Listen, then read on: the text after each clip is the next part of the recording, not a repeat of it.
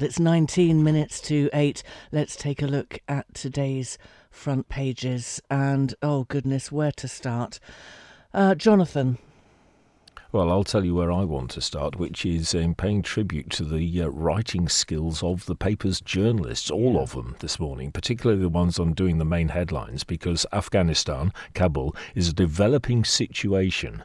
So they can be confident that if they write something, by the time it gets into print, it's likely to be out of date. And phrasing something so that it's not obviously out of date is a right old skill. And of course, the national papers journalists have all got it, the people who write the headlines. So, um, looking at, uh, for example, the Daily Telegraph, the West flees as Kabul falls to Taliban, which is true. I mean, it's um, not even put in the past tense. Kabul has apparently now fallen effectively, uh, but they didn't know that when they wrote it. so uh, they, it's a very um, fine dividing line and a, a, a sort of tightrope to walk of writing something that isn't going to be completely out of date by the time it's published. Uh, uh an object lesson in that is uh, the uh, earthquake in Haiti. Uh, the death toll in the earthquake. Now, quite apart from being appalled at the number of people who've died, um, they, if they put a number on the paper, then by the time that gets printed and distributed and is read, that number is going to be out of date. So what do you do? Yeah, yeah, yeah. Um, talking about uh, being out of date, it was only a few weeks ago when uh, Boris Johnson said that the Taliban had no military path to victory. Um, mm. Now, all he can say is that nobody wants Afghanistan once again to be a breeding ground for terror. Per- uh, Parliament has been recalled for Wednesday morning, of course, but uh, you can't help thinking that they they could have done that uh, some time ago. And has anybody seen the Foreign Secretary? He was on holiday, wasn't he? Mm.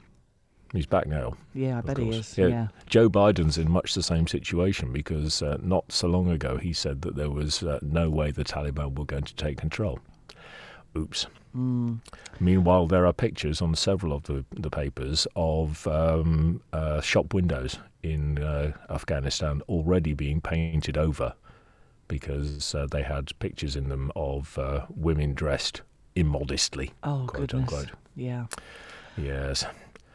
And we look on, and there's very little that the ordinary person can do except be appalled by it. Yeah, yeah, yeah. And the national press, of course, keeping uh, very up to date with all the developments there. So, shall we look at some of the other stories, JP? Let's. Yes, let, us move on quickly. I spotted something in the eye. It's one of their uh, little ones across the bottom of the front page that points you to something inside. And the only reason why it caught my eye was it contains the words Steve and Baker. Ah, yes. Yes, did you see that one? I, I uh, did. They, they, in one of their journalists actually sat down and interviewed Steve Baker. So, of course, because he's a local MP, he's the MP for Wycombe, uh, I uh, followed the link and I looked at the actual uh, piece and read the interview. And he comes across as very likable. And then I found myself thinking, yes, but of course he does, because that is the job of an MP to be likable in person. That, that is the stock in trade, the universal thing of every MP of whatever colour. They need to be likable when you meet them. It's yeah. almost the only thing that every MP has in common. Yeah, but I, I, I think he makes a valid point, though, as well. And he's saying it's all well and good that we have these goals to become net zero, uh, and it's it's it's very easy for people like Boris and people who are wealthy to say, yes, well, we'll just trade in all our cars and get new ones. Mm. But actually, yes. for the average family, replacing a gas boiler um, with uh, one of these um, things that takes the, the, the, heat from the earth, I've forgotten what they heat called. Exchanger. Heat exchanger. You know, they are £10,000 a time. And so the cost for the average family of reaching net zero could be just you know beyond beyond the means of, mm, he of has many got a people. point. Yeah, yeah. One one interesting thing in the interview that really jumped out at me: I am absolutely not a Tory. Now that is very interesting for somebody like Steve Baker to say because the the one word that most people of whatever colour, yeah. political colour, would use about Steve Baker is Tory. Yeah. But he describes himself as a Christian libertarian. Interesting. Now, many, many years ago, more years ago than I care to think about, uh, I chaired uh, a debate on the radio between two um, prominent Christian political people, one of them from the extreme left and one of them from the extreme right. And it was about is there any middle ground? Yeah. Which, which, is more important, being a Christian or being the politician that you are? And the, the left winger couldn't understand how anybody could be a Christian and a right winger. And the right winger couldn't understand how anybody could be a Christian and a left winger. Oh, and I have to say, it wasn't one of my more successful radio programs because they just had nothing in common at all.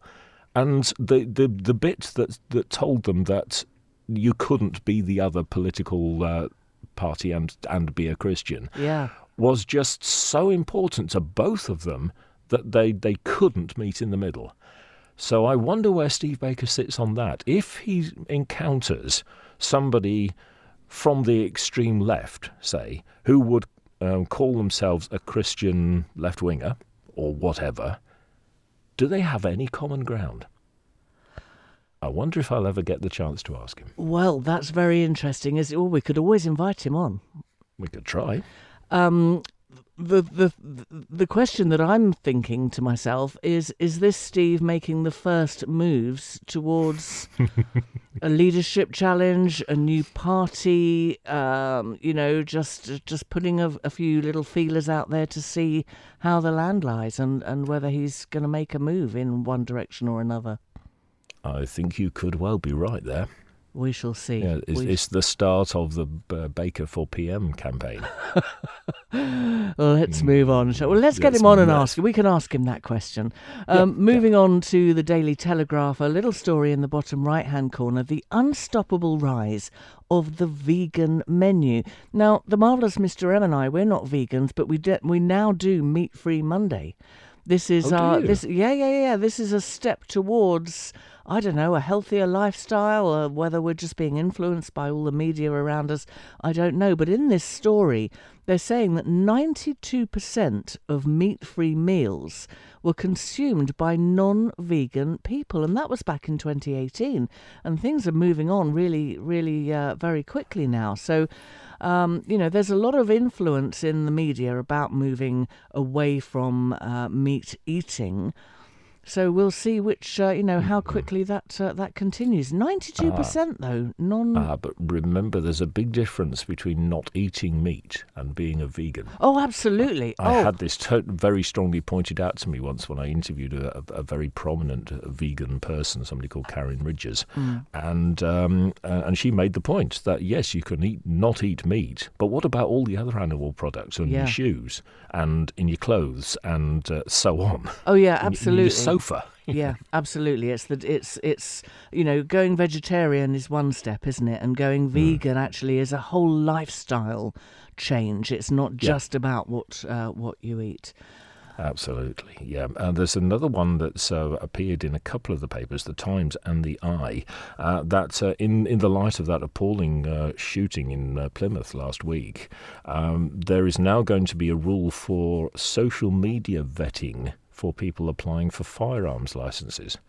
Because uh, that that guy who uh, shot those people in Plymouth had apparently been on social media and and said uh, the, and sort of given clues. I mean, it's easy to, to look at it with hindsight, isn't it? And to, to say, well, yes, well, if anybody had noticed, we could have stopped this. Not necessarily, but um, on the other hand, people do express themselves on social media where they might not do otherwise. Yes, yes. Uh, and I'm going to take us uh, for my last story this morning to the Financial Times. And in their briefing on the right hand side, the top story recruitment surge amid warnings of staff shortages. Um, now, we were talking to a recruitment uh, specialist on Friday, and she was saying it's very much a candidate's market at the moment because um, skills are on the short side or, or skilled candidates are on the short side. Lots of people are recruiting at the moment. So, um, you know, if you're looking for a new job, it's a very good time to be looking at the market. That's in the FT today. Yeah, the downside of that is all these people looking for people all want people with experience, people who are already been doing, who have been doing the exact job that they're recruiting for. There is that. So, yeah. so um, you know, if if you're applying to do something that you've never done before, you won't get anywhere. That's just my view. Last one from you. Last one from me. Okay, slightly cynical then. Uh, we're going back to Afghanistan. In the Star and in the Mirror, uh, there are two very similar pictures of paras arriving in Afghanistan to rescue the Brits. That's how the uh, the Star puts it. and um, they've reduced it to three words. The whole Afghanistan thing on the Star is three words: "Paras save Brits." That is the front page headline.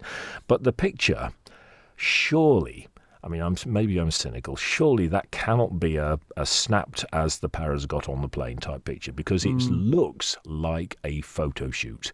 It's very carefully lit, very moodily lit. It looks like a still actually from a movie. You know, the, the paras are arriving. Da, da, da, da, cue, cue the uh, martial music. Yeah. And yet they're presenting it as being we snapped this picture as the paras leave to go to Afghanistan. Surely not. Yeah. Those are today's front pages. Thank you very much, sir. This is Bucks Breakfast.